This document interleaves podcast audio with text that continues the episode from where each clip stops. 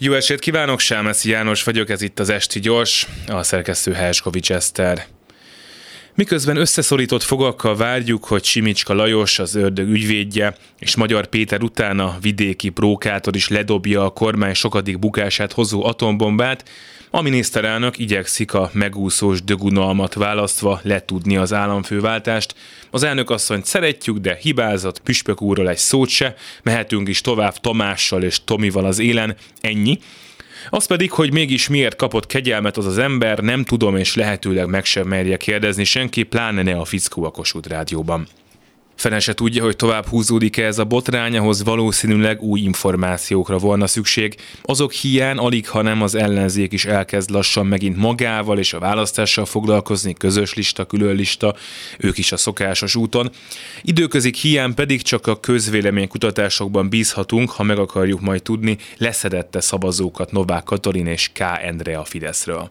Meg talán abban, hogy mi lesz az új úgynevezett gyermekvédelmi törvényben.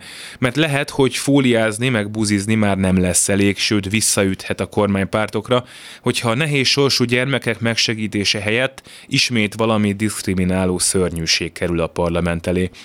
A világ szégyene, hogy hatályban van egy törvény, ami szerint a heteroszexuális oké, okay, a homoszexualitást viszont megmutatni bűn, de az talán még a Fidesz szavazók egy részének is látványos szégyen lesz, hogyha a gyermekvédelmi rendszerben élő magyar gyerekek jobb létért elért kormányzás helyett megint fóliázni fognak még azután is, hogy amúgy kegyelmet adtak egy pedofil segítőjének.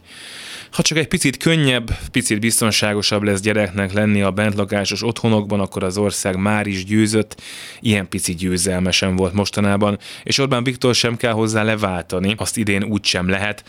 Össze lehet szedni viszont 200 millió forintot hátrányos helyzetű fiatalok támogatására, ha csak néhányukból nem lesz hajléktalan, már is győztünk megint, mert igenis van itt egy ország, emberekkel, akik akarnak tenni és tesznek is azért, hogy egy picit jobb hely legyen. Eközben Ukrajnában két éve tart az intenzív és értelmetlen háború, a harcok vége nem, csak a halottak látszanak, és a túlélők több generáció életét meghatározó traumái. Ott még csak nem is pislákol a remény.